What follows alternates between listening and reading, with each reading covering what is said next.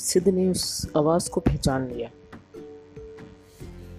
पर जब तक वो कुछ और आगे कहता, उसने फ़ोन रख दिया था, फ़ोन डिस्कनेक्ट कर दिया था।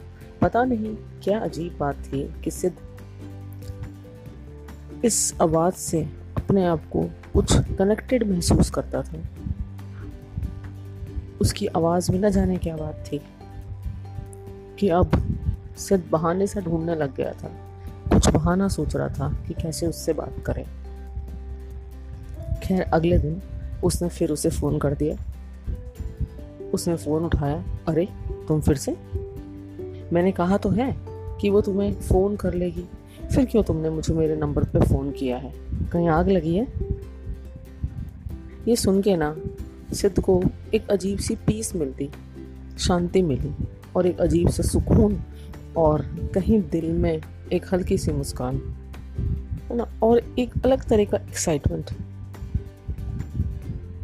उसकी आवाज़ को सुन के उसे आता था। शायद जो इतने दिनों से लिखने की कोशिश कर रहा था, किस कैरेक्टर को बना के उसके ऊपर कुछ लिखने की, शायद वो प्रेरणा उसे उस आवाज़ में महसूस हुई थी। पर हाँ उसका इरादा इस आवाज़ से या उस लड़की से किसी भी तरह का फ़ायदा उठाना नहीं था। वो होता है ना लाइफ में कभी कभी आप किसी को जानते नहीं हो। देखा भी नहीं होता। अचानक से उसका टकराना होता है। फ़ोन पे रियल में। आप जुड़ते चले जाते हो। किसी ना किसी वे में। बस यही शायद उसके साथ हो रहा था। और क्या पता आगे कहानी में सपना के साथ भी ऐसा हो जाए। खैर उसने आगे कहा, अरे, तुमने मुझे कॉल क्यों किया?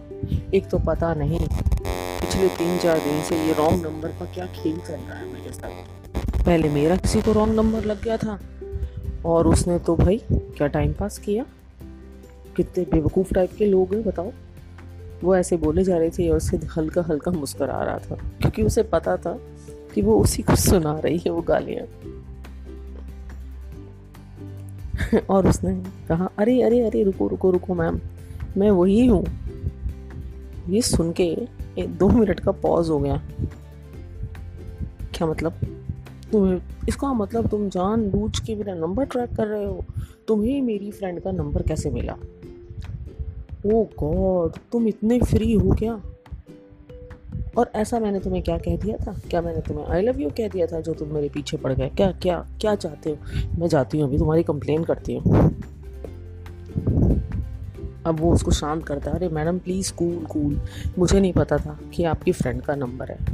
मैं एक शरीफ इंसान हूँ और रियली में आपकी फ्रेंड का नंबर मुझे किसी मेरे फ्रेंड ने फॉरवर्ड किया था फॉर अ पार्टी तो बाई चांस आपसे बात हो गई। हाँ आज तो मैंने फ़ोन जानबूझ के किया। क्योंकि पता नहीं आपके आवाज़ से मुझे कनेक्शन लगता है और मैं कहीं ना कहीं मुझे बड़ा मज़ा आता है जब आप डांटते हो। उसने ऐसा कहा तो वो भी हंस हंसने लग गए और दोनों हंसने लग गए।